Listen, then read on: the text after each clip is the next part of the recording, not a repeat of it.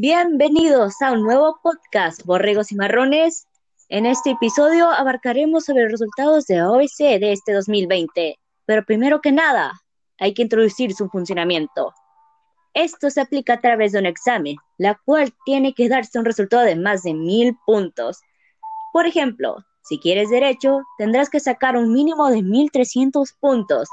En cuanto a medicina, necesitas un máximo de 1800 puntos.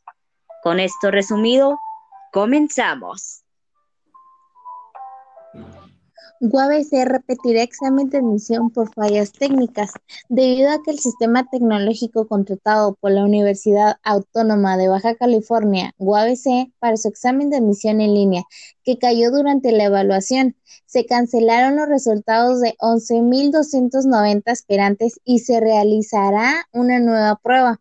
A través de un comunicado oficial, la UABC informó que del 24 al 28 de agosto se llevará a cabo la nueva evaluación de manera presencial, por lo que previamente los interesados deberán obtener una ficha de ingreso. Lamentablemente, este tipo de acciones ponen en duda los principios de nuestra sociedad. El hecho de que los jóvenes hayan compartido los resultados del examen, así como que otros aceptaran las respuestas y además se jactaran de haber hecho trampa. Esos jóvenes con falta de valores éticos y morales proyectaron características que no son deseables en un cimarrón. El tema fue funcionar de manera muy desafortunada. Vieron ahí una oportunidad de extraer contenido del examen y comunicarse con otros compañeros. Los jóvenes que sucumbieron a esta práctica fueron identificados a través de las redes sociales, además de denuncias ciudadanas por lo cual se tomarán cartas en el asunto tras analizar a detalle las incidencias.